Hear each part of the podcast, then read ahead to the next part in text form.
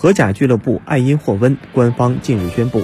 与曾执教中超北京国安的德国籍主帅正式签约，下赛季开始正式执教，双方签约两年。